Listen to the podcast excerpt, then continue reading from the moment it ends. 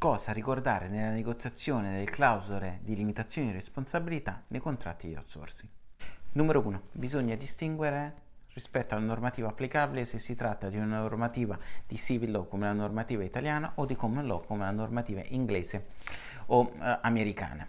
In un contesto di civil law alcune categorie di danno tipiche della normativa anglosassone non trovano applicazione, come per esempio le categorie di danno speciale. Le categorie di danno indiretto hanno una portata molto più limitata perché i danni sono in ogni caso conseguenza diretta e immediata della uh, condotta uh, lesiva. Uh, terzo caso, i danni per violazioni extracontrattuali possono essere difficilmente limitabili quale conseguenza di una clausola contrattuale. Numero 2. Come fissare i limiti di responsabilità? Il ca- liability cap. La liabilità potrebbe essere un importo fisso, potrebbe essere una percentuale delle commissioni, potrebbe essere il risultato di un importo assicurato quindi fare riferimento alla, uh, al limite di responsabilità assicurato secondo una polizza generale.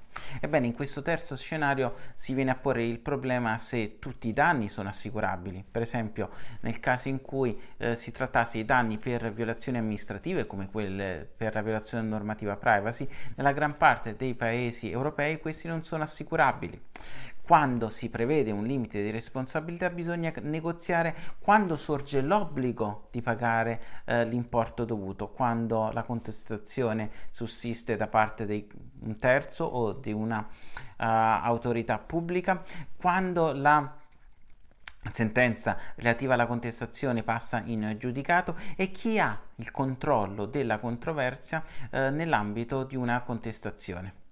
Terzo, avete tenuto conto delle limitazioni di legge ad esclusioni eh, o limitazioni di responsabilità. Questo vale per esempio nel caso della legge italiana per le limitazioni, esclusioni di responsabilità per dolo o colpa grave. Ma nel caso di contratti di outsourcing che non fossero negoziati tra le parti c'è il requisito della doppia sottoscrizione che non, se non fosse a, a, adottata andrebbe a vanificare tutte le clausole a vantaggio del soggetto che, ha, eh, che ha redatto il contratto pubblicherò una serie di video sui contratti di outsourcing e sulle principali problematiche legali che possono impattarli. Eh, I vostri commenti sono ben accetti, spero che questo video sia stato interessante.